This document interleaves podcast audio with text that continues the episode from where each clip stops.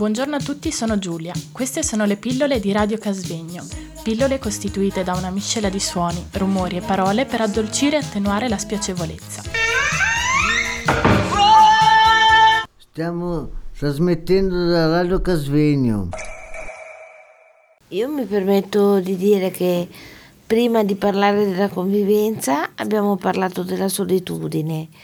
E la convivenza, cioè il fatto di coabitare o vivere insieme, è l'altra faccia della medaglia della solitudine.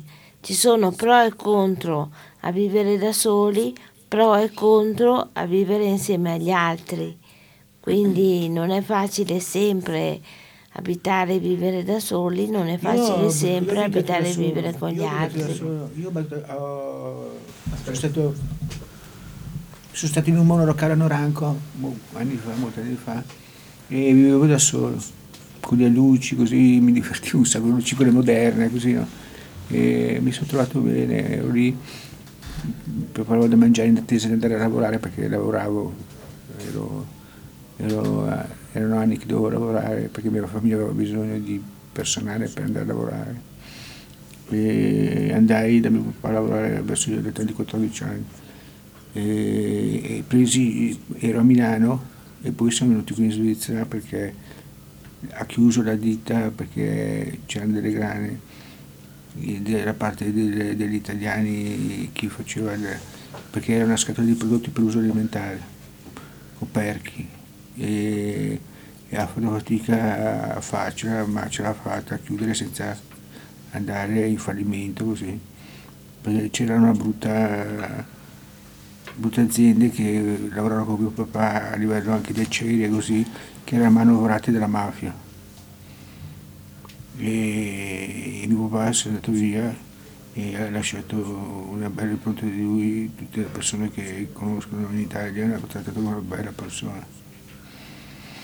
E io nell'82, 83, 84 andai a lavorare da mio papà, prima in Italia, poi dopo in Svizzera.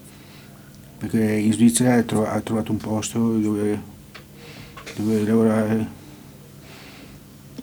non esserci più la mafia. Adesso lavoro da solo e niente, mi sono trovato da solo, pure io da solo, con l'appartamento, non ranco, un monolocale, sono stato bene, avevo anche la ragazza, stavo bene, mi divertivo, facevo un sacco di cose.